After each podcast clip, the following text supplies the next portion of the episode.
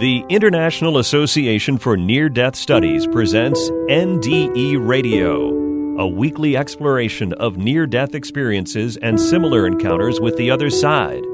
Now, here's your host, Lee Witting. Welcome to NDE Radio with Lee Witting. Whether you're listening on TalkZone, by podcast, through the archives of our ad free shows on our YouTube channel, or connected through the incredible content of our Facebook page. Our guest today, Father Jeffrey Couture, is the pastor of St. Matthew's Parish in Norwalk, Connecticut. He earned his Master of Divinity degree from Mount St. Mary's in Emmitsburg, Maryland, and was ordained a priest in 2010. Father Jeff was born an identical twin and raised in, a, in what he terms a typical Catholic family. Still, his teenage years brought on brought out his wild side as his growing atheism and interest in drugs and heavy metal music grew to the point of subverting his life. When he turned 18, his father told him God was first in their house and that Jeff would have to change or leave. He went to Florida, and at age 19 in Fort Lauderdale, his drug use coupled with complications from selling a pint of his blood brought on a near death experience that threatened hell, gained forgiveness from Jesus, and turned his life around. The result has made him what I would call an unusually qualified Catholic priest since he has seen the dark side, met both Jesus and Mary in person, and has experienced firsthand Jesus' forgiveness and love. Father Jeff, welcome to NDE Radio. Thank you, uh, Lee, for having me. Thank you, Rev. I have been so looking forward to having you on the show to, to talk about your amazing NDE. And um, so, Father, if you would please uh, describe what you encountered from uh, your near death experience. Well, when it happened, when I was in the clinic and I had complications with the blood I was giving, and um, I just remember waking up on the other side. And what I saw and felt instantly when I got to the other side, I knew I was dead. Um, and that's very important because some people feel, you know, well, are you sure? Do you know what you're going through? I knew instantly I was dead. And what I saw was what I describe as a black, a darkness that I was standing on, like black ground and black sky. There was a darkness to it. However, that was being, but it was illuminated in the distance on a hill. And what I knew instantly was heaven was in front of me. And also, also, I knew instantly I could feel the presence of God. So, um, I, and I say this because a lot of people will will say, "Well, how do you know?" And you know, did you did you get your bearings? It's from what I experienced when a soul crosses over, you know you're crossing over. Yes. Uh, you, you, know, and the the awareness of God was immediate to the point where I had to say to myself, because at that time I did not believe in God anymore. I believed that my religion was more something, a tool my parents used to keep me in line and you know and so i remember thinking that when i got on the other side instantly i felt oh my dad was right. My parents were right. God is real. And i just remember that instantly hit me. But what i saw was this sort of i was in this darkness that was being illuminated by the light in front of me. And a, a couple other truths that i was aware of. I was aware of for sure heaven. I was aware of the virtues. I was aware of love. I can feel love, compassion, all the stuff coming out of heaven. And behind me, I was aware of darkness. And behind me, it got darker and darker. And I say that I didn't really see it with my eyes. I saw it with my heart. I can feel there was despair and darkness behind me. And I knew that to be hell, what people describe as hell. Hmm. And so you like then, a, so you were in between then. I was in what commonly called purgatory, but it's hard because in some more hardcore Catholics they go, "That's not purgatory," and then some people who don't believe in purgatory, it's yes, I, I was in a purgatory place. Mhm. Um, and what I noticed around me were there were millions of souls around me. We, we were, I, I was approaching heaven from the side, from the east gate is what we do know now, the east side. And I can see, mil, I'm aware of millions of us around everybody going to heaven. It was a busy place. And, but I felt that we were all in different states of being. So it felt like um, a place, but more like a state. And when I when I looked around, I could see people. Everybody was basically white, like um, like ghosts almost. Um, and there were, um, and then when I got closer, a little closer to heaven, I can see the gate, uh, the side gate, which drew my attention. And there were creatures going in and out of the gate. Some, most of them looked human. Most of them I, I take to be angels, Hmm. um, for sure. Uh, Father, um, I believe you had mentioned that uh, you had has had a, a view of the globe from Oh yes, from Earth. So yes, and at the same yes, thank you. Um, so when I first got there and I was getting my surroundings, I looked down and I could see my body on the ground, but I also saw the globe. I saw the earth in its entirety. Hmm. And it's hard to explain, but I, I saw what I saw was the starting point of time and the end of time. I felt like if I could, it was like I could turn the globe and go to any time I wanted. Um, Did Did you have a sense of time where you were? no, the- no. And yet, uh, there are people, all those millions in purgatory, who are waiting, which always implies time for for themselves to be forgiven or to forgive, whatever it takes to to Well, leave. some of them were waiting. I got the impression that some of them were just going directly in, like they were passing through. Oh, like the okay. area outside was also a passing through.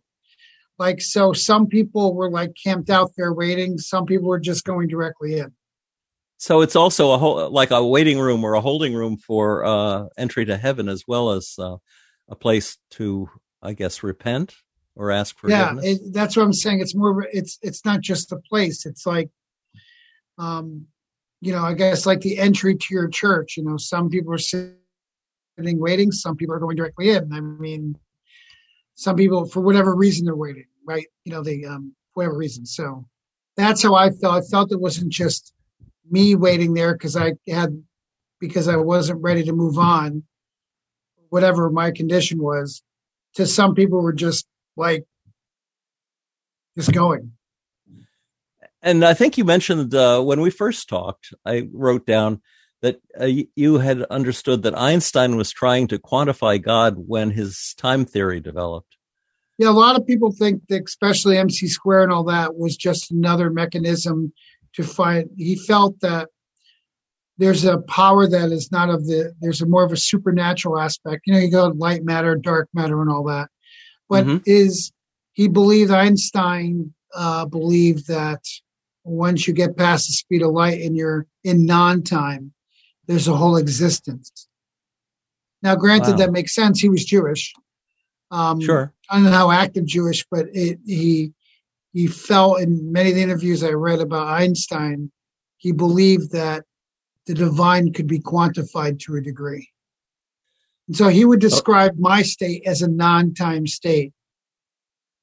He felt that you can look inside of time, but you can't go back in time, but you can still go forward in time. And yet, from where your vantage point was, you could see both back and forward. I saw at least like bookends almost like I could, it, but I didn't see the details of it. But I know I felt like I can quantify it. And the reason why that's so important, it was the first time in my life that I realized proof that there is an eternity and a non eternity. Hmm. Um, and it was just so factual that I was in non time and I was looking at time. It's hard to explain, Ah. but it was so factual. Yeah, it's so it's so neat. Um, And you had also said, I think, that there were levels to purgatory. That the deeper you went, the more um, oppressive it might have been. But and we talked a little about the possibility that ghosts on this planet were a part of purgatory as well. Yeah, I felt that because um, it's hard. I mean, part of this is also from my experience as being a priest, and so what I see and I don't see, or what I hear, and yeah, um, I got the impression. I got well. There was different levels. I did feel like things went down, and the dark, closer you got to the absolute darkness, you know, there was a process. You know, um, I do. I did feel that, and I did have the sense that I feel because of my experience of being in purgatory. And again, saying the word almost limits what I saw. It's hard to explain. You, you're, you're, and please understand to anybody listening, it's hard. I was, when you're in the afterlife, is not a three dimensional space. It's much more than that. You're actually receiving information multidimensionally, sometimes instantly in your head, you're you can sense things more. So many people that have gone in my experience will tell you that we're in a very limited dimensional space. So how do you example how do you describe five dimensional space to a three dimensional being hmm. yes. So it you, to just say you were in purgatory is limiting i was in a state of purgatory people were in a state of purgatory there, but it was much more where I was. It's also the outside of heaven where maybe maybe angels could be conversing. You know what I mean? I mean, there's like a lot of things happening. It felt like many, many things were happening at the same time. But the mm. but go back to what you were saying about the we were talking about the ghost. Yes, I mean I from my experience, the people with some of us waiting there, um, sometimes people are, um, on this earth can see those people and pray for them and move forward. And I was going to ask this later, but I might as well not right now. Does intercessory prayer help people who are stuck in purgatory? That was a used to be a theory of the church. Yeah, we still believe that. I mean, I just tell people what I experience is basic human, just basic just think of sometimes we overthink things supernaturally. think of humanly. Yeah. Does intercessory action work here? Yes. Don't we intercede for one another every day? Yeah. So why wouldn't we do it in the next life? Yes, exactly. Do you think it would be possible for someone in purgatory to ultimately forgive someone that they weren't able to forgive during their lifetime? Yes, because now when you're in purgatory, again, the reason why I just want to, some of the viewers that may not be Catholic, the reason why I hold purgatory so much is not why it's so valuable, at least from my standpoint as a Catholic priest. It's because it's a, it's another chance of mercy, and Jesus is always merciful and forgiving. So it's just another avenue of forgiveness. And so, of course, he would allow somebody at that time one more chance to forgive. And I do believe I was just told by um, friends with an exorcist, um, a leading exorcist, um, very well versed in the field, and told me that you can actually, people in purgatory can communicate with people on earth by getting them to forgive each other. And it helps them move on. It makes sense. It or, sure like, does. for instance, I had an issue. I had somebody, um, m- my father, and the exorcist saw my dad on the edge of heaven, but my dad was having trouble moving forward because he couldn't forgive one person. So the the priest told me to go back to the person I know that my dad has trouble and that have that person pray for him. And so that's what we did. So the person that we believe my dad was struggling with I went to that person and she prayed and told my dad, Don't worry, I forgive you too. Please forgive me. And so that my point is that's that interrelationship thing that we still have. You know, in the next so, so healing healing continues after Oh, after absolutely. Yes. Yeah. Wow, that's that's beautiful. Well, you started to talk about the East Gate and the walled city and the and the angels, which you call creatures, which uh, I well because some of the reason why I say that is I knew some of them I recognized as angels. Um, I'm still uh, some some of priests and and and reverend friends of mine that are more into the supernatural. Some believe that, like, well, Rabbi actually I was talking to one said the East Gate was a special gate, not everybody can go in it. So it's it's believed that what you saw were maybe more angelic beings. Saints could have been coming in out of there too, but it was people that were more that worked for heaven probably came in and out of that gate. That's what I was witnessing. Hmm. You know, it was a functional gate back and forth, back and forth. You know, it didn't seem like the people coming in were going in that gate were new visitors. It seemed like, you know, it was like a working gate because I did recognize angels. Some creatures I can't describe. I just don't remember what they look like, but I can remember thinking I didn't recognize what they were. They didn't seem human. You suppose they could have been from some other place, some other planet?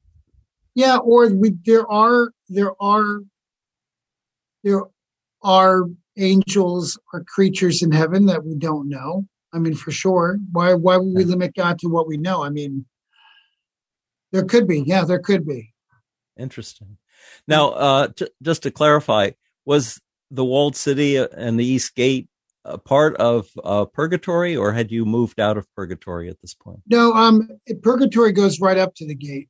Okay. Oh, great. But by the time you get there, it seems like it's your last walk, but you know you're going to heaven. Like, and, and please understand what I experienced was the closer you get to heaven, the more holy you are, the more good you feel.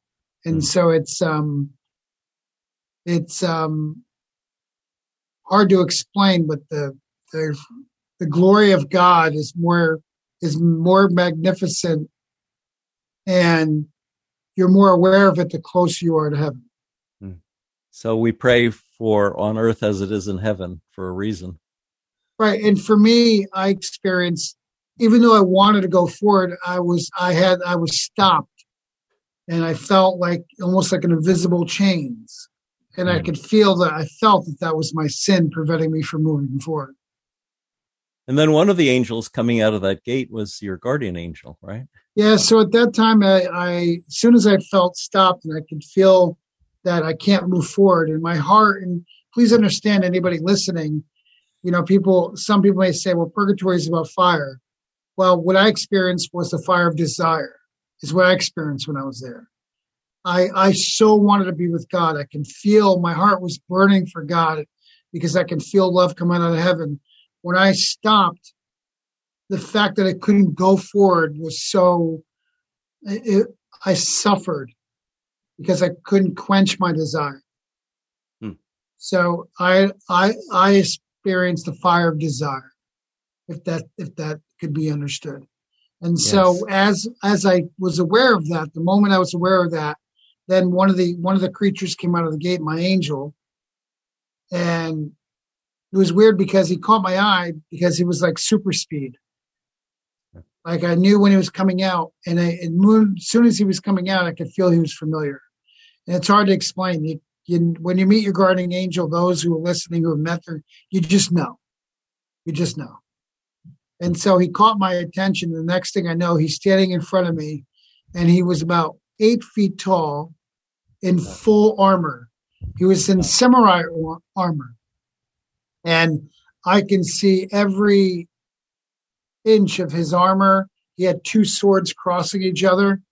Um, he was also so bright, I could barely look at him.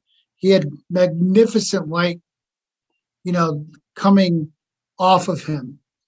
And when I looked at him and I and he had a sort of a mask over his face, but you can see his skin under his eyes, and they were tra- translucent. You could see through him a little bit, and and then his eyes were black. But he was a people who talk about angels and they think of these cute and cuddly little mild mannered creatures, and that may be true. I did not experience that. I experienced a, a powerful warrior that was very intimidating, but I didn't feel like he was going to hurt me at all. But it just an awesome, frightening power coming out of him. It's a very magnificent creature. I mean, you know, is what I felt. And then when I looked at his eyes, I made eye contact with him, and his eyes were black, no no pupils. But when I looked in his eyes, I I felt the abyss of God, wisdom, and then all of a sudden it was like I was drawn into his eyes, and then I was actually back on earth with him. And so um, my angel at that time took me back through my life. I relived everything, every choice I made. At least in my case, every choice I made that I didn't confess and didn't ask forgiveness for. And every choice that I knowingly made a choice. If it was a sin I committed and I didn't have a choice, it wasn't, I didn't experience any of that. I experienced the choices um, that I, you know, that I was aware of. However, there were a few of them that I remember thinking to myself when I sinned, oh, well, I don't really know that it's a sin, but it was me convincing myself. So I knew those. No, no, I, you know, that was still a sin because in your heart you knew. So I, I, I was able, the angel was able to show me those things.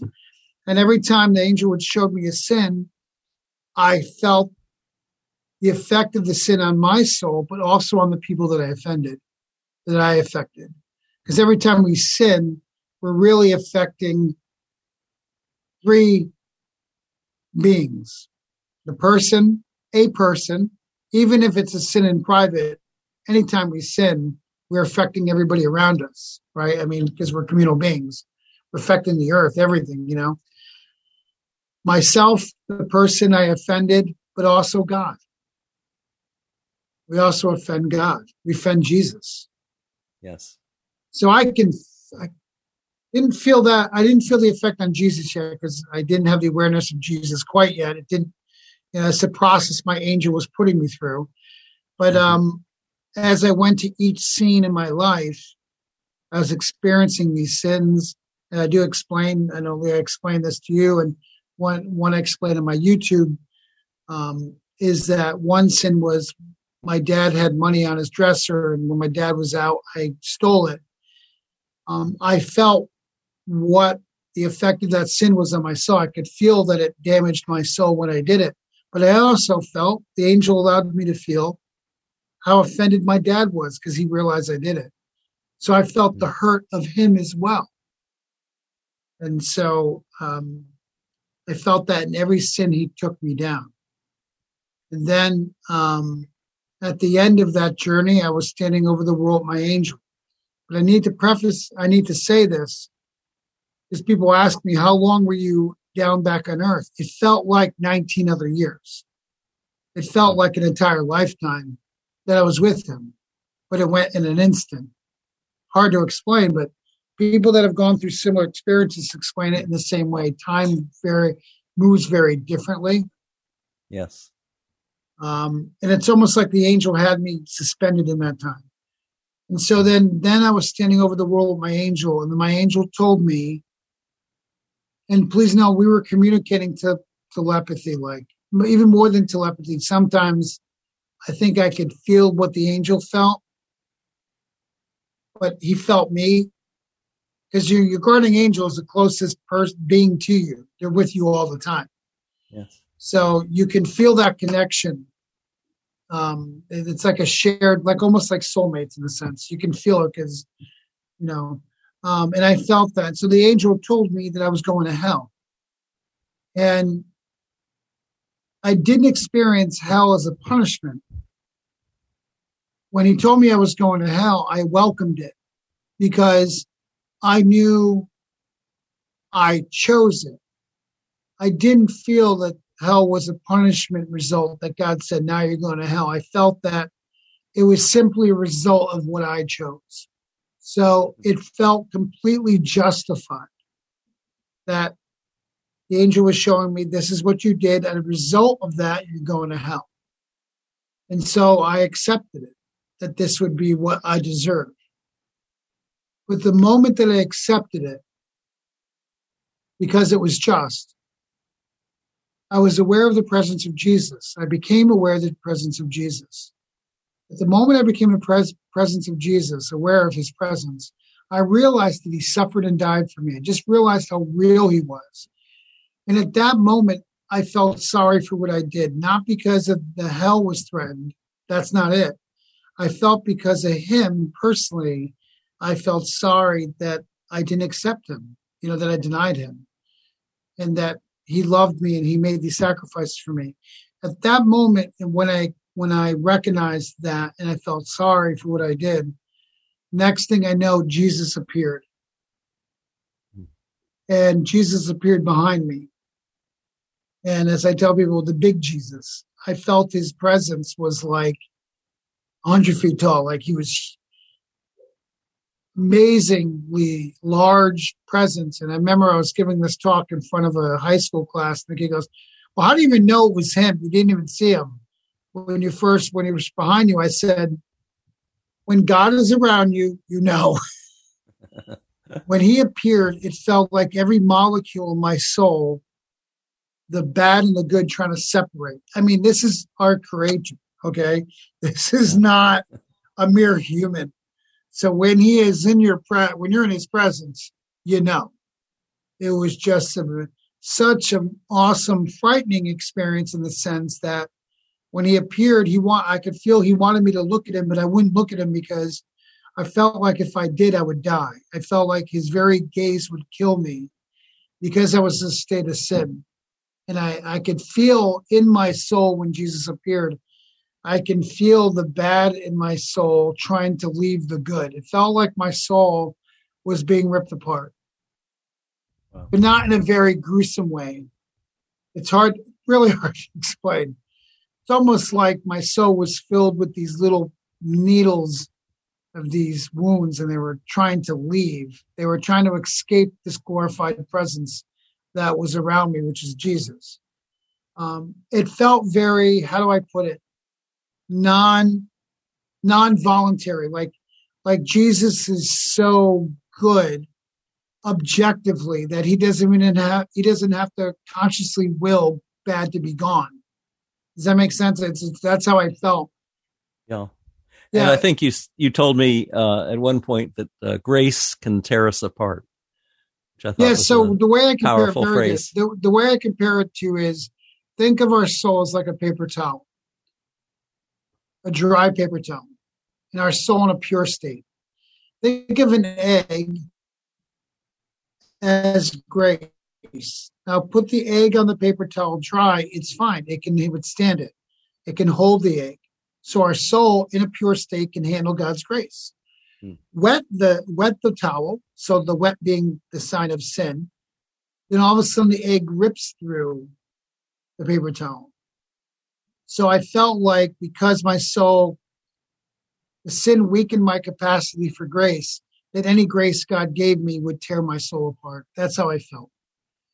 Wow. Um, and I felt that in an amazing instant. image. Yeah. um, and so, however, Jesus was going to get his way anyway.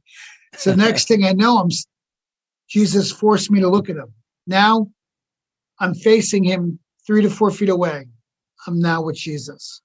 And I'm staring at the Son of Man right in front of me. And um, people always ask me, what did he look like? Well, what color was his skin? What was it? And um, if you look at an image in the Catholic faith called the Divine Mercy, Jesus did have long hair. Um, he did have a beard. And however, I didn't see um, the color of his hair and skin. I believe his hair was brown, but everything was um, covered by this fire. Jesus was emanating a white, clear fire. Um, and his skin was actually light. Light was coming out of his pores. I can see it. Light was just emanating out of him, uh, like it was coming from his inside out. So I didn't see a color skin, even though he had more sort of Anglo Mediterranean features, like in the picture. His skin color was the light coming out of him, and it was fire. He was on fire. His hair and everything was on this clear um, white kind of fire.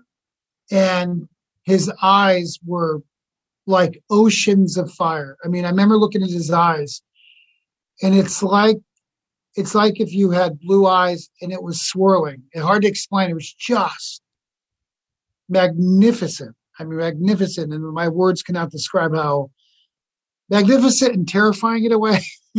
Because you, this is your creator in front of you. You, you. He has this power that came out of him was so amazing and intense.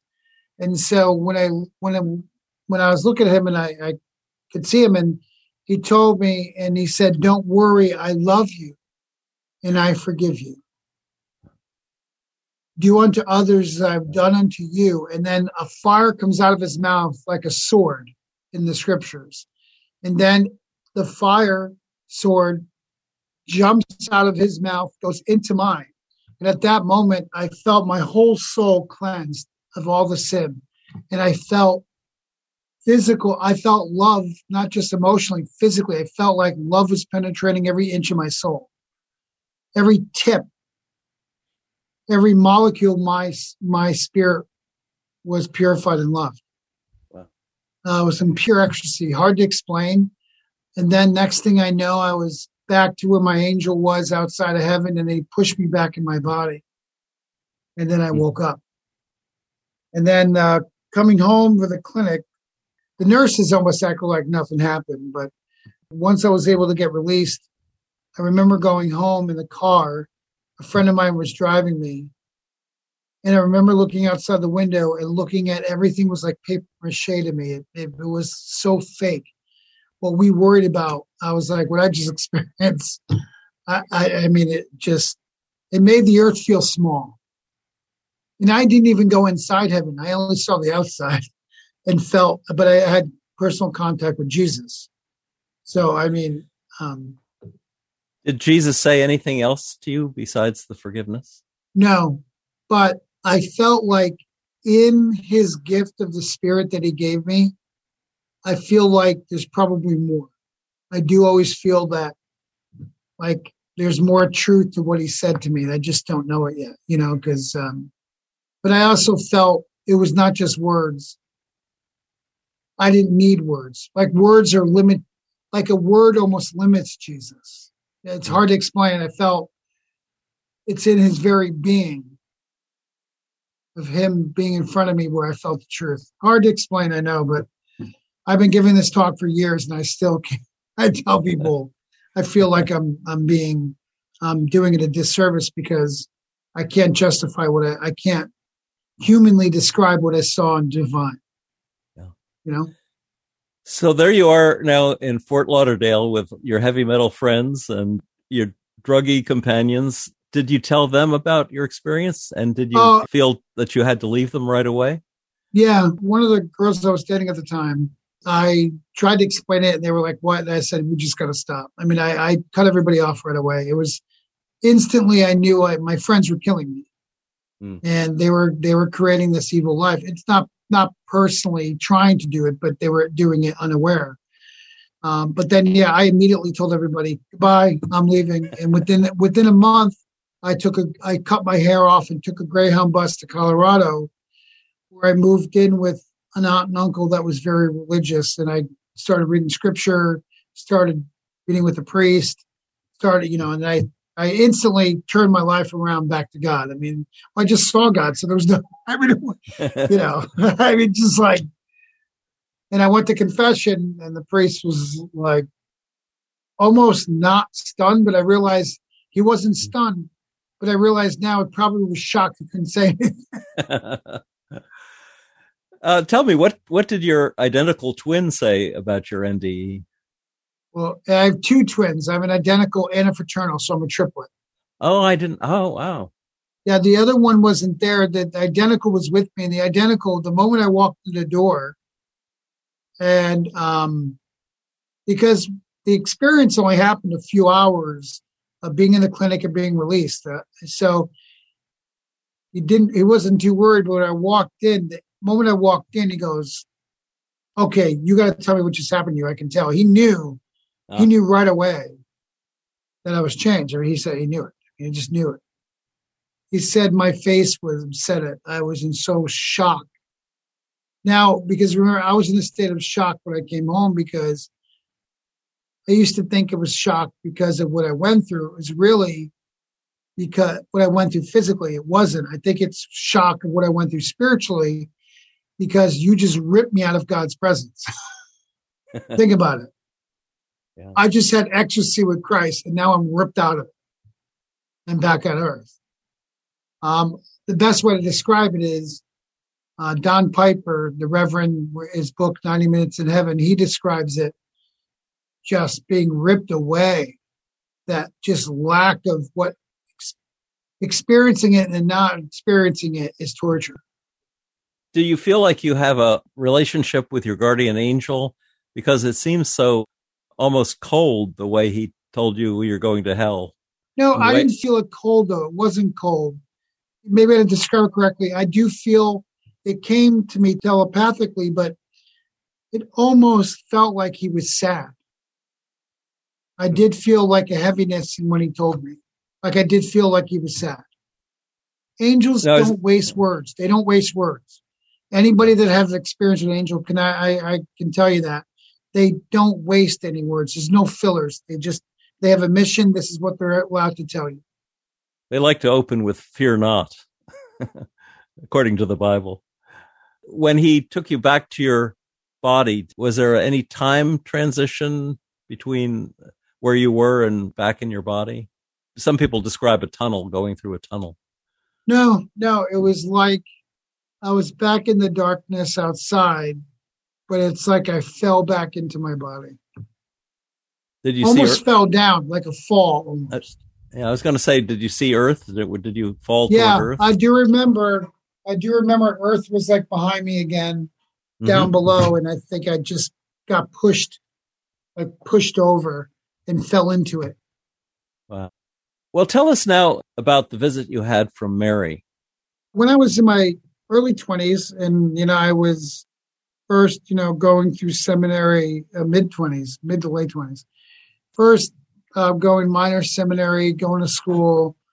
I was actually praying the rosary, and I remember praying it very, just very successfully. I felt like it was the best prayer I ever did.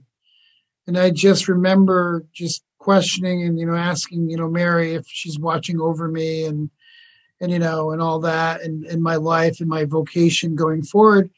And then in the middle of the night, I was staying at my dad's house. He wasn't there. I woke up in the middle of the night with overwhelmingly, overwhelmingly smell of roses. Mm. But I remember when I was coming to, I said, There's no roses in here. I know my dad doesn't have roses. and then as I look at the foot of my bed, I noticed Mary at the foot of the bed, but she was like a ghostly figure. Not not scary at all. Um, and she had her her hand on my foot and she said, I'm watching over you, my son. I'm I'm watching you. So she validated that. And wow. and ever since then I knew that she was watching over me. How nice again, you know, came. my words to viewers that are not Catholic. If you question whether or not the people in heaven could intercede for us, go back to what I originally said. If we can intercede and help one another here, why couldn't we do it when we go to the other side? But also think of this way think of probably the best scene is the transfiguration when Jesus is standing there and Elijah and Moses is next to him, encouraging him and helping him. That's intercessory. That's that's exactly what we're talking about. Is the people in the afterlife want us to join them. So they're going to do everything they can that God allows for us to get there. Mary's no different because she promised Jesus at the cross that she would take care of us. So for me, Mary is not this other deity at all. No, we don't believe in that. She's not this creature that is meant to be worshipped. That's we don't believe any of that. What we believe is in veneration. And what is veneration? Don't we venerate our parents every day when we say we love them? Or when we say to our best friend, you know, we we venerate people every day. So think of it that way. That's how I experience. Well, people ask all sorts of deceased people, saints and relatives, as well as Mary, to intercede for them or to pray for them after they're gone. She intercedes. Everyone assumes that she has some particular clout with her son, although he's all forgiving himself. It seems like you're quite taken with the places where she has appeared to crowds, such as Fatima, Medjugorje, Lourdes, and I think you told me you're you're planning a trip to Medjugorje. Yeah, and I wasn't always a big fan of Medjugorje only because the church didn't approve of it until recently, formally. Mm-hmm. So I'm very careful of not going to places that are not approved yet because if they are real not approved, it could be dangerous. But also, so it Medjugorje took me a while to embrace. Hmm. The Pope just recently came out three years ago, about three years ago, and said it was okay. Millions of people have already gone, and they all pretty much thought it was okay, whether they saw anything supernatural or not. It's just a, I guess, a place can be sanctified simply by the hopes and wishes and and love of the people that visit there. Yeah, the only reason why the church is very careful is that Satan could trick you, though. He does appear to people as Mary or other things because he is try he does try to trick you. So that's why the church is, you know, very very careful on when they. Also, they want to make sure that everybody actually is seeing something because sometimes people have visions and they're actually mentally ill, mm. and so it's not. It's trying to also vet that it's spiritual. And the church, the church takes a long time to approve of something. It's just the way it does. It just does. Yes. yes, I think Pope Francis has been criticized for being faster than most popes in, in making decisions, but everyone else says, "Oh, thank you, Jesus, for his uh, understanding and his compassion." You and I talked a little about different levels of exorcism as the church still performs. Talk a little about the reality of demons in human life. Well, demons are fallen angels, so they're real. If we, you know, it's the church. I mean, not the church. The Bible teaches us. Forget the church does too, but you know, teaches us through demons, and they're real. I mean, just look at all the cases of Jesus, all the things him dealing with demons, casting them out, and all that. And so we see that, and so they are real. I, though, from my experience as a Catholic priest, they only get power by by us giving them power they just like an angel, our regular angel can't do anything without our permission. Our will is what does it. So you know, we we um, Padre Pio, who I have a big devotion to. Um, in one of his books, he talks about angels, uh, what he saw, and he would see. He had the power to see angels at all times, and he would see people's guarding angels, and people would be not aware of the guarding angel he would see the angel almost tied up. It can't do anything because it needs permission. It needs permission of faith from the person. And so he would acknowledge that. So I always tell everybody first thing you do is tell your angel they have permission to do whatever they want for you. but the same thing on the flip side with the demons, they're fallen angels, they need permission. So we give them permission by our sins or what we do. We give them permission but we have power over them as well. We have power over them.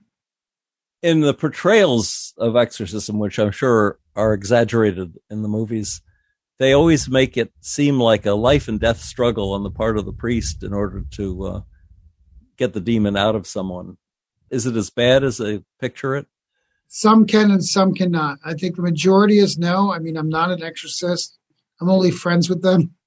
Yes. and use them, but I've never been in a major exorcism. They don't allow you to do that. They they very careful. It doesn't happen that often, but I've done minor stuff for sure. Most of the time, I don't think it is. It can happen like the movies, but it is sensationalized. I've heard demons cackle out of people. That's the most common, like a cackle laughter. And people may be like, well, how do you know the difference? When you hear it, you know. you know. Um, usually, usually it's mocking you. So that that's a little chilling. I got to be honest with you. I've heard that, and um, it's a little chilling when you hear it. But there's no, they're trying to make you afraid because the only power that Satan has is the will you give him, but also fear. It's the only power that he has. The demons try to scare you and try to kind of get you off your kilter because if every Christian realizes the power of God in them with the Holy Spirit, if they came to that realization and maturity, demons will run from you. They they run from you. I want to ask a couple of questions you'd be particularly qualified to answer. You said the sins that, and I heard this actually from from another Catholic, the sins that you confessed were not part of your life review. Now, would a non-Catholic who confessed his sins to God and asked for forgiveness have that same thing, or does it have to be a, a Catholic ordained priest forgiving your sins? For sacramental confession, for the sacramental grace of confession, it has to be a Catholic priest. But there are other graces of confession that are not sacramental. The minimum one is you simply apologize to somebody and saying, I'm sorry for what I did. And they say, I forgive you. Just that alone is supernatural. I mean, that alone, right mm. there. I mean, mm. Every time we forgive somebody, it's a grace. We just exchanged grace right there. When I say I forgive you, I just you just received my grace, the grace from God through me by me forgiving you. The confession is more sacramental grace. And if someone didn't have the courage to go and apologize for something they'd done that hurt someone, but instead went to a priest and confessed it as a sin, would it still be considered a sin because they hadn't reconciled with the injured party? No, you don't always need to reconcile. You can try, but sometimes you can't reconcile for whatever reason. Um, but I always, at least I always tell people to reconcile. I mean, I haven't had anybody, only rarely do I hear someone say, well, I can't reconcile with them. I don't know where they are or they don't, they won't listen. I said, well, then God will reconcile it. I said, that's all you, you know, and pray for him. I mean, the least you could do, you, you have to try. Because remember, Jesus would and, say, now go see the priest and go make your offering. I mean, that's reconciliation. Hmm. We talked about how churches generally don't use NDEs as a part of their understanding of theology. And you told me you don't use NDEs in your homilies, but you do in private counseling. I think that's probably true of, of most priests that I've talked to, at any rate, who who have acknowledged the reality of NDEs. They're still reluctant to um, spring it on the congregation. But do you think you might, in conjunction with some certain appropriate lectionary readings, bring it up sometime as a? I do occasionally. Like if I'm doing a conference, a spiritual conference, and we talk about death, dying, or something, I may reference it. You know, mm. I will reference it. Um, I do. It really is up to the Holy Spirit. I can feel when the Holy Spirit wants me to do it or not. In the homilies, I just don't except for one funeral homily, I do remember that I brought it up. But I just, I wait for the day the Holy Spirit allows me to talk about more more often. I just, when I preach, I go by what the Holy Spirit tells me. It just never told me to preach on that at that time.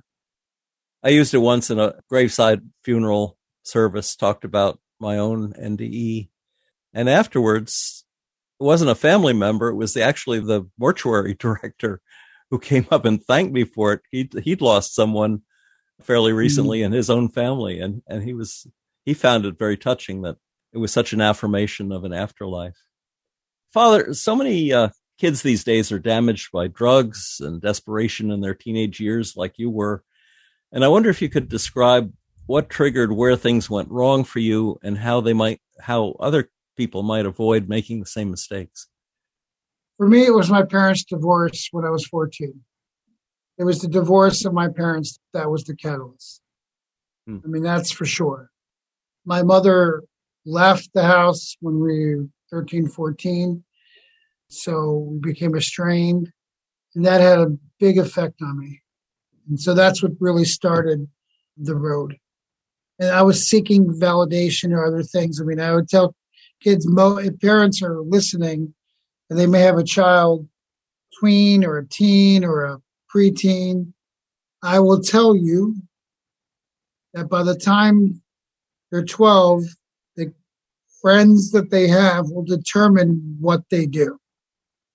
90% of it is your friends. I started hanging around friends that did drugs. It's just the way it was. And also the drugs were to kill the pain of what I, you know, of my loss and what I was going through.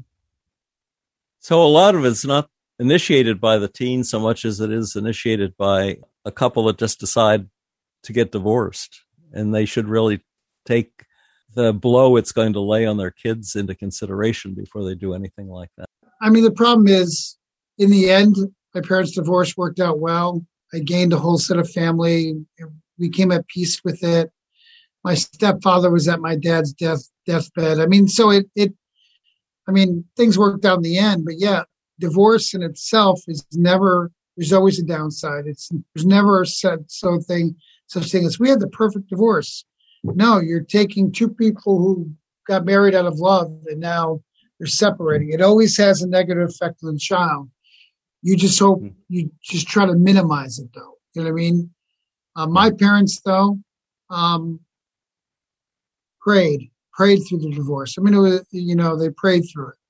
They they knew, you know, there was a lot of things with my parents, but I mean, my parents' divorce also was because my grandmother moved in and she God bless her, but your parents, I always tell newly couples, a controlling parent could ruin your relationship. and that's what happened in our our case. Wow. So it created a wound in my life that I was trying to fill. But I guess all those wounds ultimately get reconciled in heaven, if not you know, before. You know, it's Lee, if I can say this to your listeners, one thing I've noticed is when I came back to earth from my experience, even though I felt sanctified by God, I felt like I was no longer in a state of mortal sin. And I felt sort of rebirthed, so to speak. I felt grace builds on nature. I still had to change the nature of things around me. God wasn't going to do it. I had to do it. Mm. God healed my soul, but now he's like, listen, now you got to heal your life. And so I had to get rid of the people who drew me away from God and put people in my life that that got me to God. Now it wasn't perfect. I made mistakes after that. Don't get me wrong. I still sinned. I still made mistakes, but you know I was headed in the right direction. So grace builds on nature. I tell people it's not enough to have a spiritual experience and God touch your soul, you also have to do the work. I mean, you have to, you know. yes, exactly. Well, Father, thanks so much for sharing the, the story of your NDE with us and how it changed the direction of your life. And thank you for all the theological discussion that we added to your NDE. Uh, it's, it's really fascinating. If listeners have questions or would like to get in touch with you, would you like to share a, a website or a way they could? Uh, you can email me at frcouture at diobpt.org. You can actually go to St. Matthew Catholic Church in Norwalk, Connecticut, our website, and then my contact is there. Oh, great. Great. If they would like to leave comments for you, they can also leave comments where the show appears on our YouTube channel at NDE Radio with Lee Witting YouTube. So once again, thank you, Father, and God bless you, you, And, and your thank work. Thank you, Lee. And if listeners would like to hear this show again or any of our more than 450 archived ad-free NDE interviews, go to TalkZone's NDE radio site and hit the past shows button or go to our YouTube channel, NDE Radio with Lee Witting, where you can subscribe to and comment on the complete NDE radio library. And be sure to check out our NDE Radio Facebook page. Just search NDE Radio with Lee Witting on your Facebook app. And listen again next Monday, 11 a.m. Eastern at Talk Zone for more NDE Radio. I'm your host, Lee Witting, saying thanks for listening.